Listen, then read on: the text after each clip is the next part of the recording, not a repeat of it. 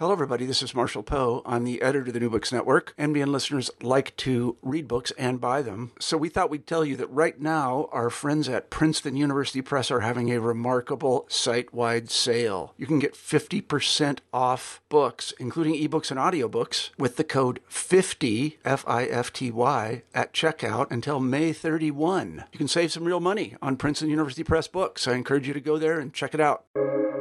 Welcome to the New Books Network. Hello, and welcome to New Books in Philosophy, a podcast channel with the New Books Network. I'm Carrie Figdor, professor of philosophy at the University of Iowa, and I'm co host of the channel along with Robert Talisse, Alexis McLeod, and Sarah Tyson. Together, we bring you conversations with philosophers about their new books in a wide range of areas of contemporary philosophical inquiry. Today's interview is with William Seeley, who is associate professor at the University of Southern Maine we're talking about his new book, Attentional Engines A Perceptual Theory of the Arts, which is just out from Oxford University Press. How do we distinguish art from non art artifacts, and what does cognitive science have to do with it? In Attentional Engines, Seeley offers a cognitive science based account of how we engage with art, what it is that artworks do, and what artists do to make sure they do it.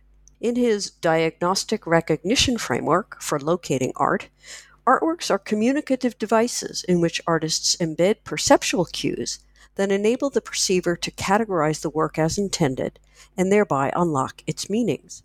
Seeley considers how his framework might handle conceptual art, what goes wrong when a novice about art perceives an artwork, and the relation between the neuroscience of art and neuroaesthetics.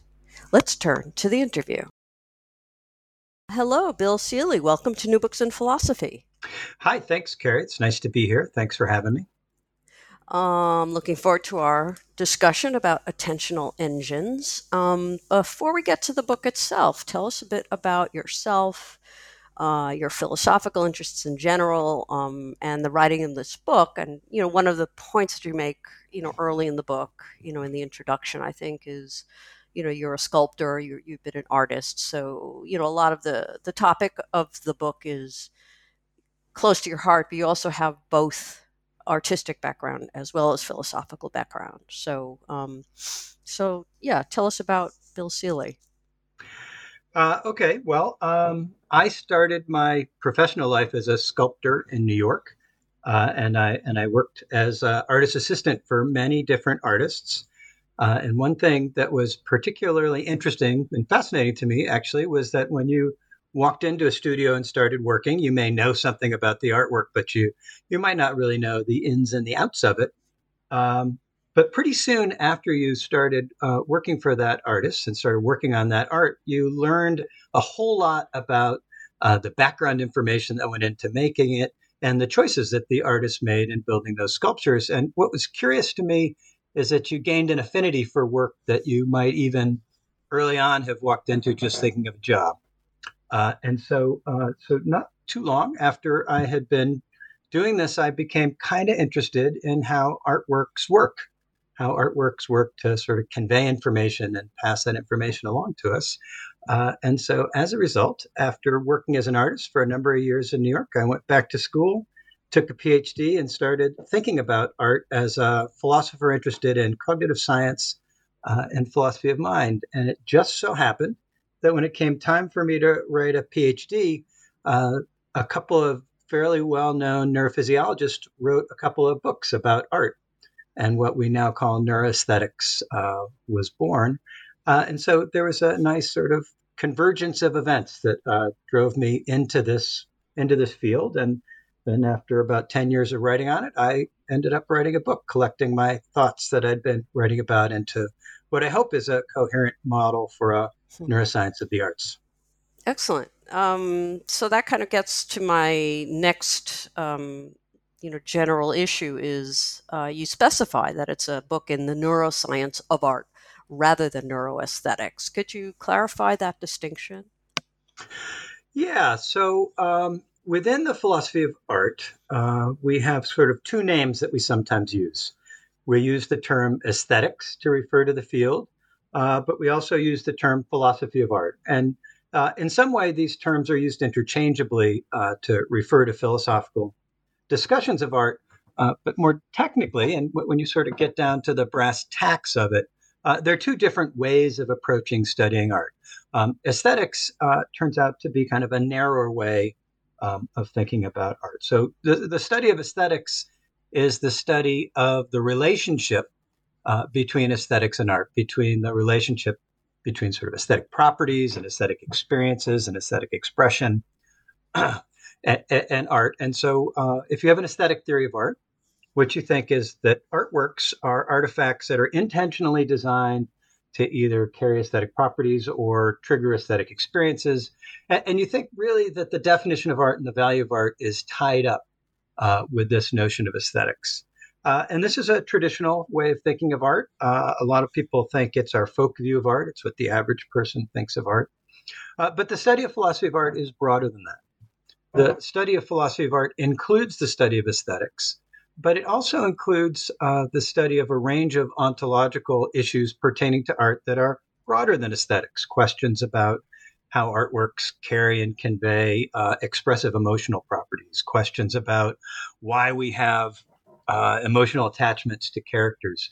Uh, questions about how we disambiguate artworks uh, from non art artifacts, which is equally important in aesthetics as it is in uh, art more generally, because we think of lots of things as aesthetically interesting, as, as right, we think of cars and mountain landscapes as aesthetics. So, uh, a definition of aesthetics isn't necessarily going to help us do that disambiguation uh, work. So I, I, think that's I, I, can stop there. There's there's more to say about about that.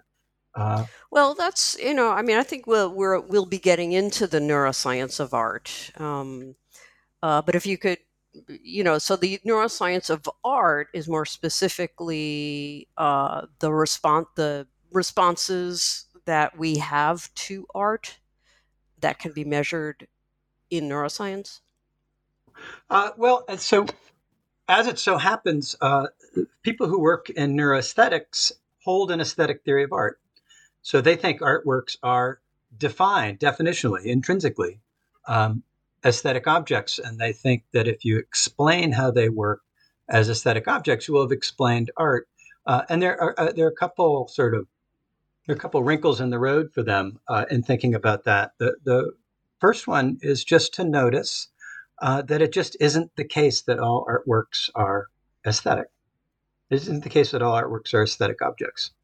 Um, I could stop, I suppose, and, and, and, think of an example, but certainly the history of 20th century art is the history of anti aesthetic movements in art, artworks that are intended to be uh, seen not as aesthetic objects. Uh, and so uh, it is the case that neuroscience of art is interested in understanding uh, sort of how we interact with artworks, how we collect information from artworks from a neurophysiological perspective. Uh, but the central idea for neuroaesthetics is that artworks are aesthetic objects. And what you're mm. explaining when you explain this is your aesthetic engagement with artworks. Whereas a philosophy of art or a neuroscience of art uh, sees the range of ways that we interact with artworks and the range of objects that artworks are is broader, is bigger. Uh, so it's more, you're, someone in a neuroscience of art might be more interested in just information, how we collect information from artworks, not just aesthetic objects. Good. Um, so that that was good. Um, so the the I guess the thread that I saw kind of running through the book is what you call the puzzle of locating art, and um, you have a theory, you know, which you're addressing that puzzle, and then you apply it to various arts. Um, what is the puzzle of locating art? What what is it that we're trying to explain here? Right. So um, the puzzle of locating art uh, probably uh, traces itself back farther than this, but certainly in uh, philosophy of art traces its, itself back to Wittgenstein um, and, and and writing uh, by George Dickie uh, about empirical aesthetics, about psychology of art in, in, the middle of the 20th century. And it's taken up more recently uh, by people like Alvin uh, in talking about neuroscience of art. And the, the, the, central notion to the puzzle of locating art is something like uh, if we're going to build an explanation of art, the sort of minimal requirement for that explanation is that it allows us to disambiguate artworks uh, from other sorts of things.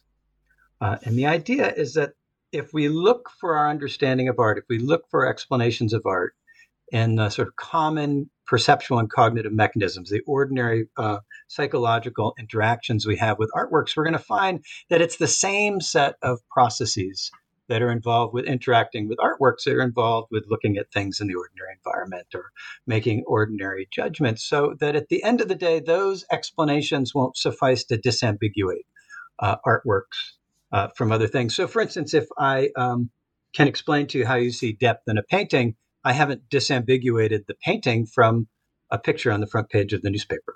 Haven't told me anything interesting.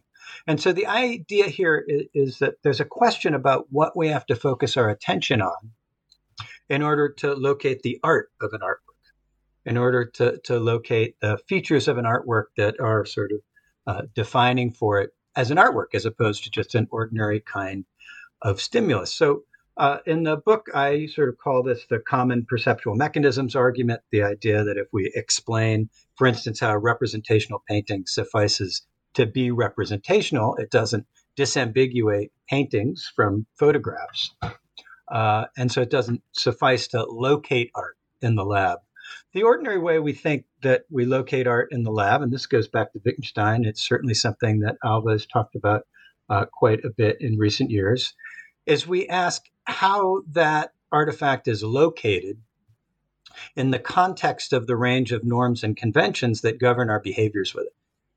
And so we think we have these evaluative norms and conventions that enable us to interact with it, understand what it means, and evaluate whether it's been done or been uh, or, or, been done poorly, been done well, or been done poorly.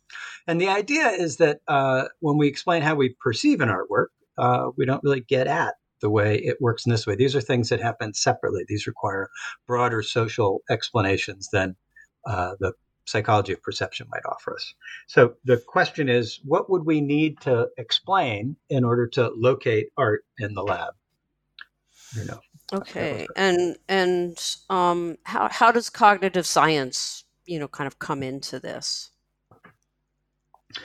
Right. Well, uh, so I so my thought uh, in, in, thinking about all this is that we can um, we can sort and understand we can shift the focus of attention to locate art in the lab uh, by noticing uh, the role that categories of art and background knowledge and our understanding of norms and conventions uh, plays in perception. So the way I think that we probably should think about this is that uh, artworks are communicative events. They're they're artifacts designed to express ideas.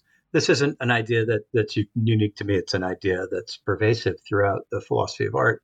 Uh, the idea is that artworks are vehicles of communication in a loosely Gricean uh, framework for communication, where what, what it is to recognize uh, what an artwork means is to recognize an artist intended us to interpret it against a background of knowledge of some sort. And so, if we think of cognitive science as the study of the way organisms acquire, represent, uh, and use information uh, in the environment, if you have sort of a basic computational view of cognition, then you can think that what artists do when they build their uh, artworks is they, right, they build these artifacts that carry information. They carry information about what they mean. Uh, and what cognitive science can contribute is an understanding of how consumers, uh, educated and non educated art viewers, uh, acquire, represent, and use information carried in the surface of the canvas to recognize what it means. Uh, so now, if we do this, we shift attention from how we perceptually interact with the artwork and these are works of fine art, so we're perceiving them. Uh, I suppose in literature, it'd be a question of how we recover the lexical elements that underwrite the syntax and surface semantics of the of the text. Right. So we can shift attention from how we perceptually recognize the content of an artwork um, to how the artwork is being used to convey um, some meaning, some idea, uh, some point, or some purpose. And the idea is that we do this by uh, using our knowledge of categories of art, of the kinds of norms and conventions that govern expression within different schools and genres uh, to perceptually interact with the work. Okay, Well, that was good. Um, so your this kind of leads us directly to your theory, uh, or I should say, well, you call it a framework, the diagnostic recognition framework. Um, could you say a bit about that? And you, you also bring in uh, the idea of um, uh, what was it? Uh, attentional biasing as well, right? In, in terms of perception. Mm-hmm. So could you could you tell us about your your diagnostic recognition framework? Yeah. Um, well, let's see if I can do this without digging too deep into the weeds um, of, of, all this stuff. So, uh, the reason I call it a diagnostic recognition framework, and, and you know, all models need a cute name, I suppose. So it's the diagnostic recognition framework for engaging art, which is intended uh, to be a little bit of an equivocation. So it's a story about how we engage with artwork that's supposed to explain to us why we find them um, so engaging. But the reason it's called a diagnostic recognition framework is it's derived uh, from some research by a fellow named Philippe Schyns at University of Glasgow. Uh, mm-hmm who sort of developed this model for thinking about the relationship between categorization processing and perceptual recognition studies, because he thought these two things were um, uh, were complementary to one another. And I suppose the easiest way uh, to talk about it is that he thinks that in any context, uh, perceptual recognition involves the interplay of what from a computational perspective we might call task demands or just the sort of information needs of your behavior and what information is available in, in, the environment perceptually available in the environment. And so the idea is that under certain sorts of behaviors different kinds of information are salient to perceptual recognition than under other sorts of behaviors. Uh, and so that how you contextualize um, how you contextualize the task that you're engaged in is going to change what's relevant to your behavior in the environment. And that uh, what this does is it makes certain sets of information in the environment uh, relevant to perceptual recognition so that instead of having to sort of model uh, the whole environment in order to recognize things, these little bits of information will, will suffice. Uh, so the example I, I, I, often give is that if I want to shake hands with my brother, um, I don't need to represent the text on his t-shirt. That's not relevant to my task. Uh, but I do need to be able to track his hand, look at his grip scale, and I probably need to see something about the expression on his face to see whether he has a mischievous smile to tell me, you know, instead of shaking my hand, he's going to flick my nose or something, right? Uh, and so the sort of task of shaking hands with my brother has these information needs that make certain bits of information uh, informative, salient to my task. And that's going to be different, for instance, uh, than to say I ran into you, Carrie, at a conference and we were going to shake hands to say hello after a number of years. I don't think I'd uh, be so worried that you were going to flick me in the nose or something. The task demands are going to be you never know. Different. Yeah. You do never know. You do never know. So anyway, uh, the story there is that when we uh, so if when we look at a painting, the idea here is that certain bits of information are contextually relevant to different things that we might do to it. If we're looking at a, a painting as a realistic representation of uh, the environment, not as an artwork so much as a document, an archival document of a spot, uh, different bits of information on canvas are going to be salient. And the thought is that this is going to change the way we attend to its surface. So, uh, if artworks are communicative events, we want to know what the artist meant by representing something in that particular way. We want to know what the choices the artist made were in rendering the environment in that particular way. And so we need to have a way of kind of attending to the surface in the right way to see how it's intended to uh, carry information. And the thought that the, the thought in the diagnostic recognition framework is that when artists make their artworks, they uh, embed categorical cues. They embed cues to what category, what style, what genre of, of, art they intend us to interpret the artwork as, and that these um, unlock recipes for how to look at the artwork and which features are salient, which features um, are relevant. So, the diagnostic recognition framework for engaging art suggests that artworks are attentional engines in the sense that artists embed information uh, that's diagnostic for categorizing the work as one kind of work as opposed to another. And this changes how we attend to the surface and how we assign meaning to its features. Uh, and notice this is really different than the basic neuroaesthetics model that says I can tell you how different artists use different strategies to get you to see depth in the canvas. It's a, it gives us a richer, more semantically uh, nuanced understanding of art. So I think the last piece of the question you had had to do with attentional biasing. Right. So if we think of a diagnostic recognition framework for object recognition as a, a story about how minimal sets of diagnostic cues in the environment are sufficient for recognizing an object, uh, we need to have a story about how we direct attention and pick just those pieces out uh, in different sorts of contexts.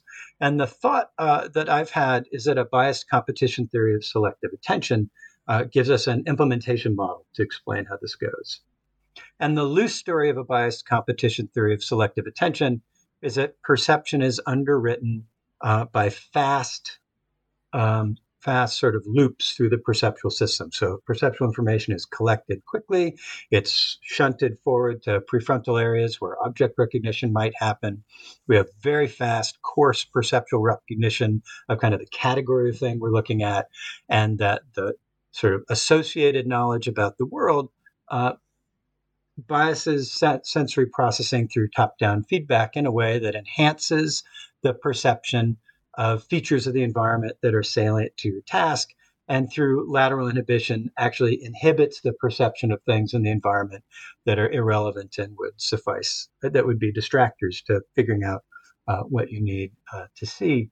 And so the idea is that when we categorize an artwork as one kind as opposed to another, this is going to enhance the perceptual processing of the features salient to understanding uh, what it meant for an artist to have used it as an expressive uh, device and direct your attention away from other stuff. So I hope that didn't get too far into the weeds.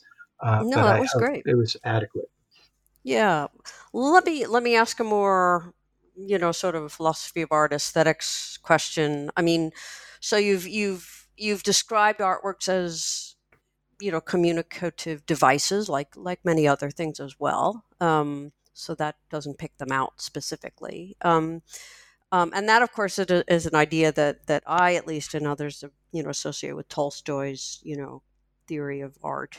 Um, uh, but another thing, you know, even more than that, um, but th- that is, you know, part of the question um, is, you know, Walt Kendall Walton's, you know, very influential paper categories of art, um, which you, you know, so you mentioned, you do mention him briefly um, later on in the book. Um, so, how how does your approach? Um, it's like, what are the, you know, where are you sharing and where are you disagreeing in terms of the ideas that you know that Tolstoy put forward for communication. I mean, for him it was emotion in particular, but that that could be easily generalized. Um, but um, besides that, Walton himself, you know, I mean, uh, um, uh, you know, made made clear how important it was in order to to perceive an artwork correctly, to be able to um, see what you know, see it through a particular category, right? He has the famous Guernica's example. Um, so could you could you locate your theory and your approach in relation to to those philosophers that you know that people might be familiar with from philosophy of art? Yeah, I, I think those are those are great um, suggestions and great places to look. I'm going to take a little detour uh, uh, before I get to Tolstoy and Walton through Arthur Danto and Noel Carroll. Uh, and okay. maybe it won't be a, maybe it won't be well, a detour. Dan- Danto's in there. That Danto's kind of my next question, but go ahead. Yeah. Well, I think I think it's germane to a- answering this question. So uh, before Absolutely. I take the, the, the detour, um, I think the theory that I'm after is broader than Tolstoy's theory. Tolstoy uh, seems to have thought that we need to, um, and I'm going to give a you, you, know an introduction to philosophy of art uh, Tolstoy here. So I you know, I'm happy to back up and say something more nuanced as the conversation goes along. Uh, but Tolstoy seems to have thought that the way we would express an emotion would be we would kind of imagine it and and use this outside vehicle, this this sort of this thing outside the experience of that emotion to to make it concrete in our mind's eye. So there's sort of an explicit attempt to retell the story from a concrete position to to make this emotion concrete and to infect other people with the emotion. And, and, the thought that, that that I have, I think, is broader than that. I, I think the thought is um, that categories of art um, categories of art are defined uh, loosely by a set of productive conventions for making artworks of a certain kind. They're developed through an interplay, a back and forth interplay uh, with consumers of art. So it it works, it doesn't work, it works, it doesn't work. And so the categories of art are sort of these sort of tacit sets of conventions we have uh, for governing our just communicative exchange um, among among folks. So that it, artworks carry this information uh, just naturally in the way we use them as expressive devices and not in such an explicit way as Tolstoy uh, was talking about. Uh, but let me te- come back and, and run through my detour. Uh, so uh, when we think about um, how we locate this, and in particular how we disambiguate the diagnostic recognition framework for engaging art, from just a discussion of communication generally, I think that uh, Arthur Danto's sort of three criteria for disambiguating, for understanding artworks, maybe not disambiguating is a better way of saying it, um, are, are, a nice place to start. So uh, Danto uh, wrote in the 1960s about the art world and about uh, what it was to make an artwork was to make an artifact that was intended to be contextualized in a particular atmosphere of theory against a particular background of knowledge. Uh, later, he wrote um, a paper called, I think it's called Art and Meaning. Uh, it was in a, a book uh, edited by Noel Carroll called Theories of Art Today. Uh, and he says there are these sorts of three things that an artifact have to meet in order to be counted as an artwork. He didn't think this was a definition of art. He just thought it was a set of heuristic rules, a heuristic framework for thinking of how to identify uh, something as an artwork as opposed to something else. Uh, and the first was that he thought it had to have aboutness. And aboutness just meant it had to convey something. It had to have a point or purpose. Uh, he says it has to have a content. Sometimes they say it has to have a meaning, but sometimes that can be a little overwrought because that can suggest, I mean, it has to have some propositional meaning, some explicitly modelable semantic meaning, propositional uh, meaning of some sort. And all he really meant was that it, it, it, had to have a directed point or purpose. The purpose of an artwork could be, you know, to cause an aesthetic experience. It could be to cause us to reflect on something. It doesn't have to have this sort of semantic meaning. It just has to be made for a reason. Uh, and the reason being to express or convey this point or purpose. And then he said, look, because it's an artwork, because it's an artifact, uh, it's not just that it has to have this point of purpose, it has to recognizably embody that point or purpose. We have to be able to see in the artwork uh, that it embodies that point of purpose so that we can recover the information I don't think he would have talked in such a cognitive science way. Uh, but so we can recover the information necessary to recover that uh, point of purpose from it. Its point of purpose has to somehow be um, transparent in it. But he thought this was actually a rather complex piece of the puzzle. Uh, and so he talks about advertising and marketing.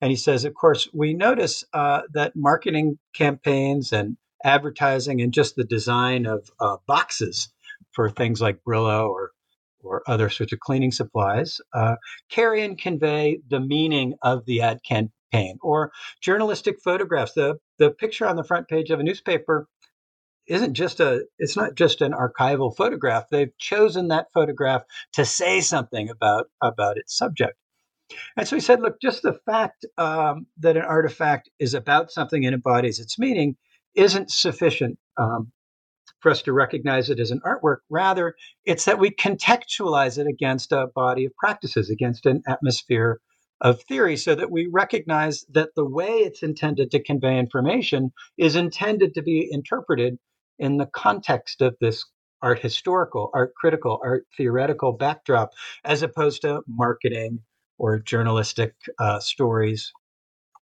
um, or what have you. And his example was the Brillo boxes, which are quite famous. Apparently, uh, if we just take his story at face value, the Brillo boxes were designed by Painter.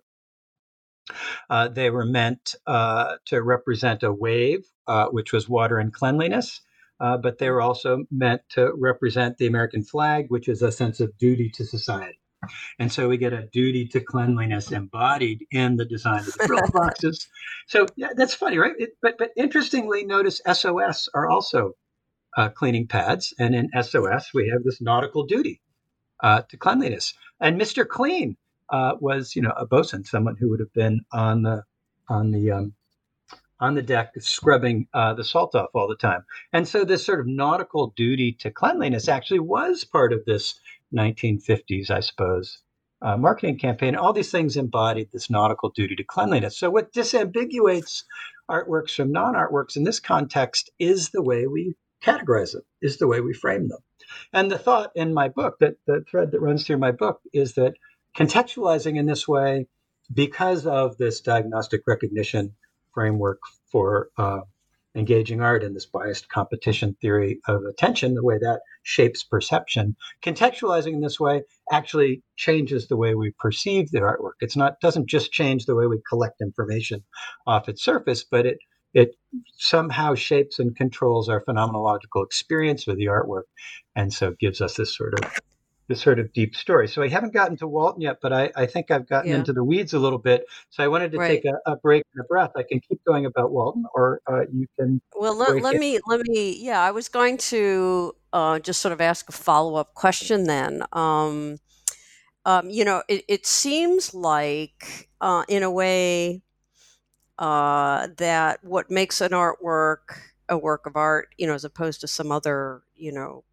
object that that is designed, you know, and made, whatever, um, is in a sense, you know, again in the in the mind of the perceiver, and that the very same object, uh, you know, perceived by somebody who doesn't have this knowledge, doesn't you know, for whatever reason, doesn't perceive it that way, for that person, it is not art. And for somebody, of course, who has the requisite knowledge, categories, you know, familiarity with conventions and so forth, it is a work of art. So it's it so the the uh the objection, if you want to put it that way, it's not really an objection. It's just um, it it looks like it makes the not art non art distinction um, relative to particular tokens or particular um, viewings, let me say, you know, not even a particular object, but the particular viewing of the object. It is a work of art when seen by one person, but it's not a work of art perceived by another person. I think that that's um, an awesome observation, uh, and it is an objection that's brought. And I'm going to see if I can answer it. I don't, you know, I haven't ever really thought of it quite the way you've expressed it. Um, but it is it does seem to be a problem. Uh, well, maybe so, it's not a problem. You know, I mean, maybe that's what you want, uh, but I'm just mm-hmm. saying that just yeah. seems to follow. Okay. Right. So uh, I, there, there are a range of different ways I, I, I might get at uh, this, but I want to point out uh, that in philosophy of art uh, and also in uh, discussions of artifact uh, perception, sometimes uh, the intentions of the creator are critical in determining the identity of right. the object itself. So it might be that the person perceiving it misses what it is, uh, but that doesn't change uh, what the artifact is in the in this kind of sense. I, I, don't know if if that's too strong for the way you framed your question, but so. Uh, I can remember a conversation not so long ago uh, with um, a graduate student that became deeply frustrated uh, with me, and I hope that she, that we solve that before the end of the conversation, uh, because this particular uh, uh, person thought that the fact that their dad really loved paintings because they were blue. Um, Picasso's blue period. what, what, was something that I would object to. Yeah. Right. Was was something oh, that I, I would object to. Uh, and so what uh-huh. I suggested um, was that the the point of the argument here is that neuroaesthetics, people working in neuroaesthetics, when they miss this contextual aspect to the identity of art of um, artworks as artifacts, have uh, missed where the location of the art is. Right, they're seeing them as perceptual artifacts, neutral perceptual artifacts, and they've missed the critical piece of what of what makes them artworks. Because the critical piece of what makes them artworks is the way they're being used to express ideas within the context of this of this background. So it's not what we see in the artwork that matters for its identity as art, but rather it's what that that we see shows us. This is sort of Danto's uh, way of thinking of it. So another way I, I, have of thinking of it, I think that this gets to the question, and I think it probably gets back to, to Walton, is that I could walk into a gallery uh, uh, with a crowd of people, bunch of strangers, and I could be standing there. I, I kind of, this is one of my uh, favorite things to do sometimes is to walk into a gallery and hear how other people are interacting with artworks. We could be standing in front of a Van Gogh, and someone could say, That painting is so awesome. It reminds me of my children when they were young and they were finger painting. Now, that's absolutely a way to appreciate a Van Gogh. right? There's no reason that's not a way to appreciate Van Gogh. It's not a way to appreciate Van Gogh as the artwork that it is. I right? see. To, okay. to appreciate the Van Gogh as the artwork that it is, is to recognize that the value of a Van Gogh has something to do with what his use of expressionist, expressionist brushstrokes and and hue, right, and, and, color did to our understanding of the expressive capacities of art, and and also, you know, the emotions he was expressing, right. So it's not wrong to appreciate an artwork because it has a subjective uh, meaning to but it's not to appreciate it as the expressive act, as the artifact it was designed for. The, the other example I kind of like is that there's a piece by Robert Morris that I'll confess I don't really understand because I haven't done the legwork I should do to get the backstory to sort of see exactly what's going on. Uh, but it, it, you know, when when MoMA was under reconstruction, when I was a teenager in New York, it was in these sorts of basement galleries, and you'd walk in, and there was this rope hanging off the wall with a piece of concrete at the end of it. Uh, and you can imagine seeing it and being like, oh, I hate PE. or, mm. oh, P- PE was awesome. The only thing I was ever really good at was shimmying up a rope. And that's, of course, a way to appreciate that artwork because it's an artifact that has some personal meaning to you. But Robert Morris in those days uh, was a minimalist artist. And what he was trying to do was build artworks out of industrial materials that utterly resisted the capacity to be modulated and modified by the artwork. So they had no inner psychological meaning. There was no sort of aesthetic genius or expressive genius because the artist was able to manipulate paint in this crafty way. Rather, they were just these bits of ordinary, eh, um, very sort of uh, ordinary objects that had really strong identities put together in a pattern uh, of some sort. Uh, so they were really anti aesthetic and they weren't about the subjectivity of experience. They were uh, you know, about these sort of minimalist stories about how everything was transparent um, in the surface uh, of the object. And so the thought that I have, and I think this ties into Walton a little bit, um, is that if you don't see these artworks against the backdrop of information that w- they were intended to use to convey to you their point or purpose, um, it's not that you don't see them as artworks, it's just that you've missed the artwork. The artwork can be rendered invisible to you. And in some radical cases, because of intentional biasing, you might literally miss the parts um, uh, that are that are are, are, are meaningful. Uh, one of the examples I give for that, and then I, I apologize for getting into the weeds of art history here, uh, is an artwork by Vito Acconci that we're probably maybe we're all familiar with. I think we're all familiar with. Uh, Vito Acconci was a performance artist in New York City in the late 60s and the 1970s when New York was kind of an anxious and disorganized kind of place. Uh, and in this artwork, he leaves his house in the morning. Uh, and what he does is the first person who walks out of a building after he leaves the house is the person he's going to follow. And he follows that person until they go into a building. So as long as they stay in public space, he follows them. Uh, and I, I, think people think of this as a voyeuristic artwork. I think hmm. they think of this as an aggressive artwork. I think they think of this as Vito Acconci following someone. And, you know, the anecdotal stories is that at some point somebody complained about it and a judge told him he had to, you know, stop following, stalking people uh, in public. Uh, you can look that up to see if that anecdotal story has any, any purchase. However, you might think of it as a voyeuristic story if you think of art in a certain way. Uh, the history of painting is the history of objectifying its subject.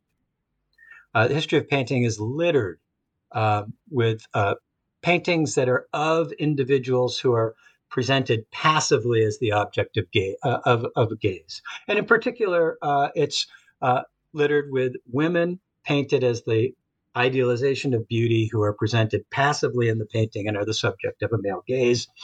And there was a lot of talk uh, uh, about this for a long time, and, and, and there still is, right? Uh, And it even carries forward into paintings by people like Edward Hopper. Edward Hopper's cityscapes that nearly always involve the painter looking in a window from outside at some character doing something on the inside. There's a voyeuristic sensibility um, uh, to painting, partly because the subject can't can't do anything back. They're just presented that way.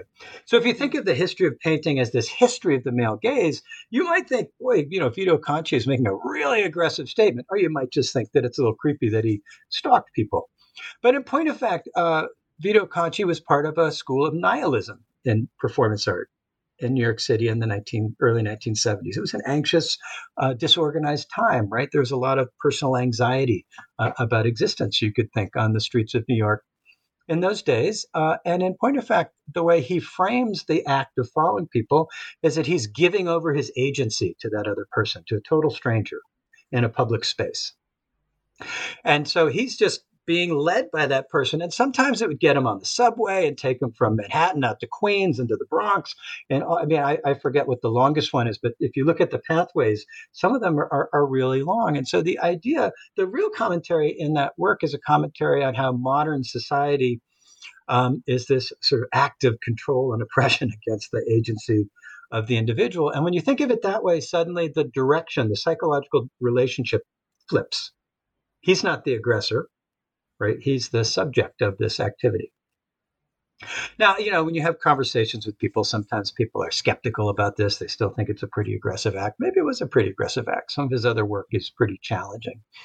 Uh, but here's a, a, particular case where you, you really get a different phenomenological story about your interaction, understanding, and and and just the formal relationships in the artwork by uh, framing it in the right way. So Walton was interested in aesthetic art and, and, and interested in how the history, and understanding the history of painting changed our aesthetic interaction with uh, paintings that are canonically aesthetic, like uh, Picasso's uh, Guernica. But I think it generalizes to these other stories. And, you know, I have other examples, uh, but I think that's probably a good place to stop because I've been talking for a while. Hmm. Interesting. Um, so uh, you know, you mentioned this this person who I was not aware of, but in any case, um, so we've been talking, or th- perhaps implicitly thinking to some extent, or largely of of um, of painting, um, and your theory is is designed mainly, um, and this is for you to specify uh, for visual arts. Um, or or I should say perceptual arts, excuse me. So painting, sculpture, dance, music. Um, and one of the things that you also mentioned towards the beginning is this is the idea that you know and conceptual art and conceptual art is sort of notoriously you know the category uh, that tends to explode people's heads in terms of you know what's what is a work of art and things like that and that's why you have the institutional theory and, and those sorts of things. Um, but a lot of the perceptual features whether it's painting right or you know sculpture any of these things um, are their their standard as as as Walton might say in some way of of you know again of those categories painting sculpture and so forth. Um, but perceptual features are usually like you know arguably i mean for some people conceptual art the object doesn't matter at all. It's the idea right? Um, for others you know i mean this is an argument. It's not it's not like there is one position here but that's what makes conceptual art really interesting is because nobody really knows what to do with it particularly if you if your focus and i don't mean you personally but if one's focus is uh, is the perceptual properties that are going to convey particular information or whatever whatever it is um, but conceptual art of course that's usually like not the point. And so how do you see your theory, you know, sort of including, um, you know, conceptual art where, you know, the whole thing, if, if, or most of it is, is the idea rather than what you're perceiving. If, if you're perceiving anything, I mean, I, I think of, you know, we have some, you know, uh, a work a work by Lawrence Weiner.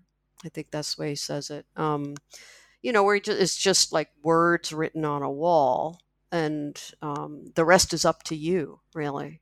Um, so, so how do how does your perceptual, you know, this this di- this you know recognition framework, which is based heavily in in our perceptual capacities, how does that deal with conceptual art?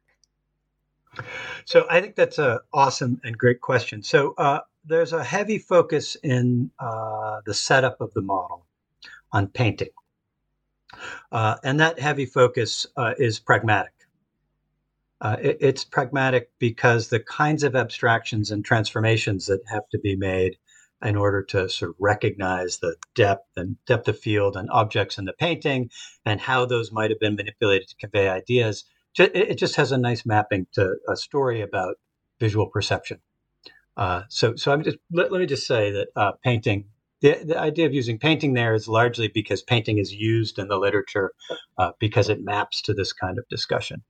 So that's a first caveat. Uh, the, the, second story uh, to tell uh, is the thought that once we think about Arthur Danto, or we think about Noel Carroll, I didn't get to talking about Noel on my on my detour, uh, the way Noel stuff fits in with the stuff about uh, Arthur Danto is Noel's idea that the way we the way we parse the form, the composition, not the composition, but the artistically relevant, the artistically salient form of an artwork is we uh, look into it. We look at how it's being used as an expressive device, and that shows us the choices that artists made in building this artifact so that it embodies its meaning in a certain way. So this is sort of a deep part of the communicative exchange. And it certainly is part of Arthur Danto's talking about art as well, although I don't think Noel would want to be said that he and Arthur said exactly the same thing uh, in, in that context. But once we go this distance, uh, and certainly if we're Arthur Danto, uh, all art is conceptual. So conceptual yeah, I've art, heard that one. I've heard that one. So, I don't know if I buy well, it. I mean, there's obviously a conceptual element, but that's not really the point. I don't. Uh, yeah. Well, yeah. It's, it's the point. It's the point of contemporary art, and and certainly in the United States and Europe, is that artworks are artifacts for expressing ideas. Now, there is a unique and discrete part, a category of art called conceptual art. And that unique and discrete category of art called conceptual art really emerged as a way of pointing this out that the perceptual element of art may not be beside the point, but it's always a tool in the name of expressing an idea. So you have people like Sol LeWitt, who wrote Sentences on Art and Paragraphs on Art. And in that, he says, um, the art is the idea. The art, the artifact is secondary. It's beside the point. It's working the idea out that matters. And that artwork is just a way of building an artifact to express that idea. Now, he didn't mean that was unique about conceptual art. He meant that about all art. Uh, what's interesting about LeWitt, and then I, I, have one example. I'll talk about the Weimar, and then I, I have an example I, I, suppose I would like to give you if we have time.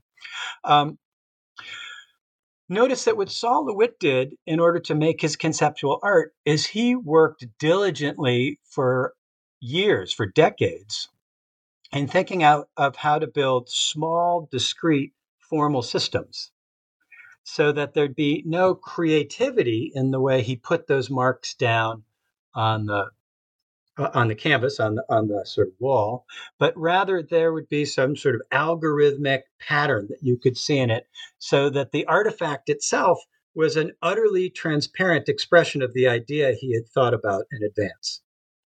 So uh, you might even do something i used to do this uh, with my students. We would invent a set of marks that were like Sol LeWitt marks and then we'd use a random number generator to build patterns. And then we might even just build a computer program to build Sol LeWitts, to project Sol LeWitts uh, onto the wall, so that we had totally eliminated the creativity uh, of the artist in the building of the artifact. The creativity of the artist was all in the construction um, of the idea. But notice all of these artworks are built around artifacts that we go look at in the in the gallery.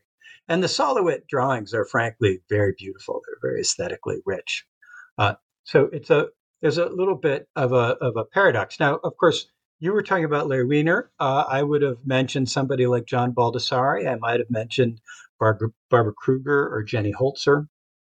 These are all people, or maybe even Jasper Johns, these are all people who made artworks by putting text on the wall. Joseph Beuys, Joseph Kosuth. Um, but what's interesting and unique is that in order to interpret what each of these people meant by putting text on the wall, you need to recognize that that text is put on the wall in their particular style. Because each of these people meant something slightly different by putting the text on the wall. Jenny Holzer, right, with um, LED displays, Barbara Kruger with these sort of magazine uh, mock out cut ups. Um, uh, I always forget who put the definition of a bed up on the wall with a bed, or I guess it's a chair on the wall with a chair and a picture of the wall. Uh, I think it was Kosuth or Beuys, but I don't I don't remember. So all, but there's there's stylistic differences in the way these texts are put up on the wall, and so uh, you know, the work is really in how you interpret, how you get at the idea. The diagnostic recognition framework here doesn't tell you a story about how you perceive the artifact. It tells you a story about how the artifact gives you cues and how to categorize it as a stylistic variant of that person's uh, artwork so that you recognize that that's being used in a way to mean the kind of thing that person uh, might have expressed, right? Or you can think about Robert Barry. So, Robert Barry one of my favorite Robert Barry pieces is a text, and the text says, uh, "Everything in my mind that I'm not thinking about right now." So I, I, maybe that's what it is, right? And so you know, here we just have a, a cue, right? That gives us this sort of gigantic, sort of untractable task of thinking about these things. And every time you think about something, it's not what you're talking about. You have to move on to the next one. Or there was one where we brought everybody out into the desert and released argon yeah. well, let, let me let me but, just. I mean, so so I th- I think the problem is that the artifact in you know in many of these cases, and I, I think I mean the the sort of the Ur example is always Duchamp's fountain. Is that the you know the object itself is really kind of inessential to the work. Um, uh, you know, it, it, it happened to be a urinal, but it could have been something else. It doesn't really matter. Um, and well, you know why do you, you know do, you, do and of course then the ultimate challenge is to um, convey an idea in some other you know uh, i mean when i'm you know if somebody's like talking to you they're conveying an idea uh, and they're just kind of skipping the the bit about the object and since the idea is what matters well you haven't missed anything, but you but you have. Well, I'm not. I'm going to have to think about that for a minute. I think in each of these cases, uh, certainly in the Duchamp case, it might not have mattered which object he chose before he chose it. But now that he's chosen it, that object is not neutral. That object is replete with diagnostic features because it, it, we almost can't conceptualize it.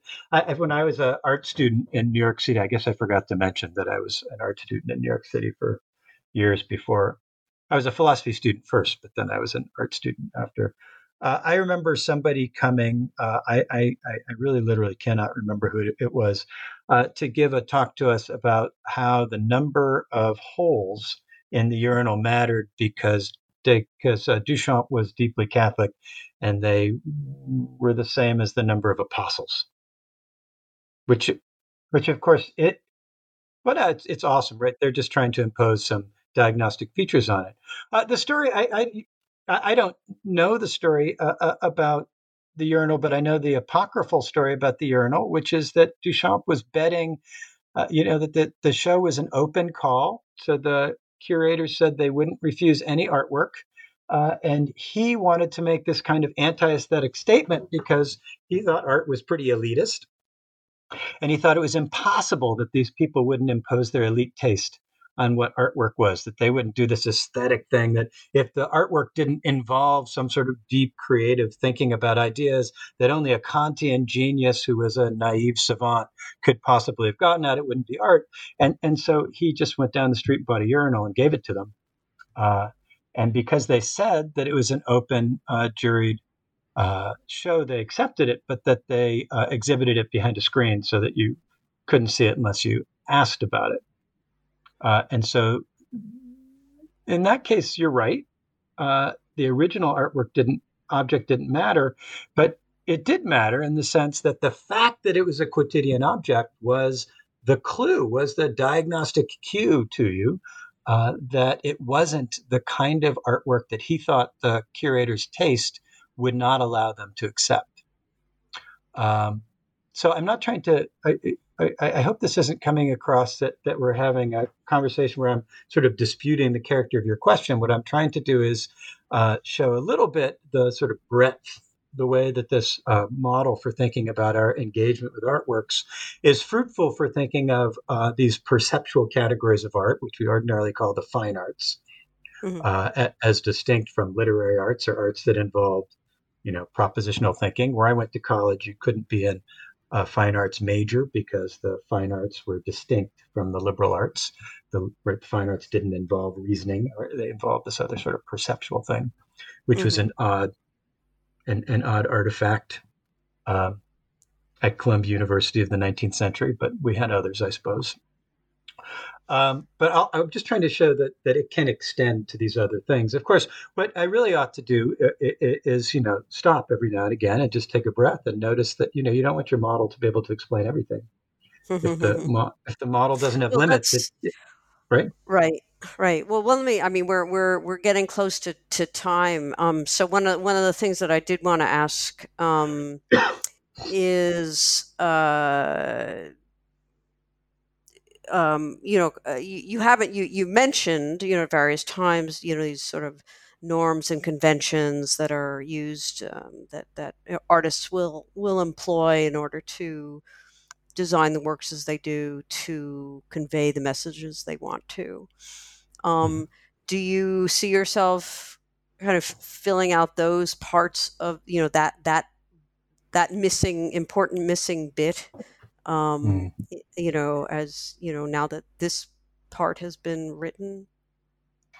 Uh, so I guess that there there may be three things to say, and I'll probably only remember one of them and speak too long about it. But um, uh, the first thing to say is that uh, when we think about cognitive science and aesthetics, or we think about uh, neuroscience of art, uh, we ought to recognize that we're not trying to build definitions of art. We aren't even necessarily trying to build full theories of art. What we're trying to do is foster interdisciplinary collaboration and the explanation of certain artistic puzzles. Uh, one thing that differentiates philosophy of art from aesthetics is that theories of aesthetics traditionally were these grand theories um, of sort of what art was, grand taxonomical theories about all the aspects of art. Whereas in philosophy of art, we think about explaining puzzles, different ontological questions about uh, the nature of art. Uh, and so uh, when we think about the marriage of cognitive science and philosophy of art, we should really think about bringing people together to answer uh, particular questions about these our, our, our engagement.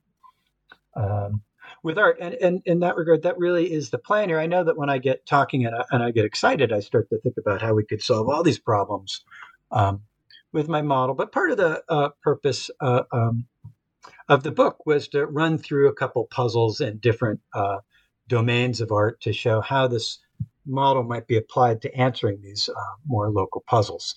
So, uh, thinking of it that way, uh, if the model doesn't give us purchase and understanding why we value different norms and conventions, why why uh, art is valuable, why we have these norms for evaluating what's important to us about art. I don't think that's necessarily a problem uh, for the model. It might be that we have this interdisciplinary story where uh, other folks tell us why these norms are important to us, and then we show how these norms um, are uh, applied or used or uh, employed in practice. However, I do think uh, that the story that the diagnostic recognition framework tells about the communicative exchange, the back and forth conversation between artists and consumers that allow us to sort of come to a negotiated agreement um, about the norms and conventions governing different ways of expressing ourselves. We think of artists as coming up with a new way of making an artwork and trying it out, and then consumers reacting and responding, and then artists changing the way they're doing it. So that way, this sort of back and forth exchange. Uh, so, so I do think that there's something in the model that can give us a story about how these norms and conventions emerge in practice, even if they might not tell us um, why, why, they're valuable once and for all, even if we you know have to leave that aside. So you know maybe it doesn't solve uh, all the stories, but I think it does give us a tale about where we need to look to locate art. And I think it gives us a clearer idea of who we need to invite to the party if we're going to have an interdisciplinary explanation of art. So. Okay, very good. Um, so, last question, uh, and it's sort of following up the one that I just asked. What uh, what's on your horizon now? What what are you working on? Uh, so uh, there uh, is one thing that I think is conspicuously missing from attentional engines, uh, and you can't put everything into a book unless you, you, you know, write a Hegelian tome of some sort, I suppose. Uh, but what's conspicuously missing is a discussion of expressionist art. Uh, although there is some discussion about how dance and music is used to express emotions, a sort of broader treatment of the role of affective perception and the emotions in art uh, I, I, I, think is something that would be fruitful for uh, for the field to think about. Uh, and there's some interesting research that suggests that affective attention has the same kind of influence on perception as selective attention and feature-based attention and category-based attention.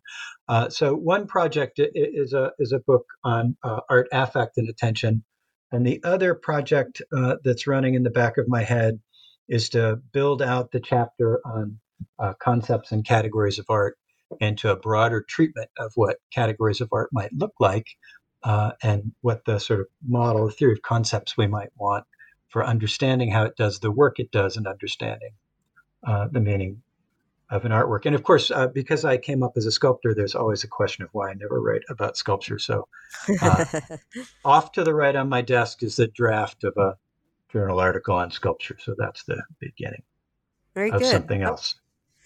Well, I mean, we are we are out of time, uh, but um, I appreciate your taking the time to talk about your book uh, with New Books in Philosophy, and um, I wish you luck with with the projects that are on or next to uh, your desk. Um, and uh, yeah, I look forward to to seeing some of this stuff. Well, thank you, Carrie. And thank you for having me. That was a great conversation, a lot of fun. Okay, great. Thanks. Bye bye.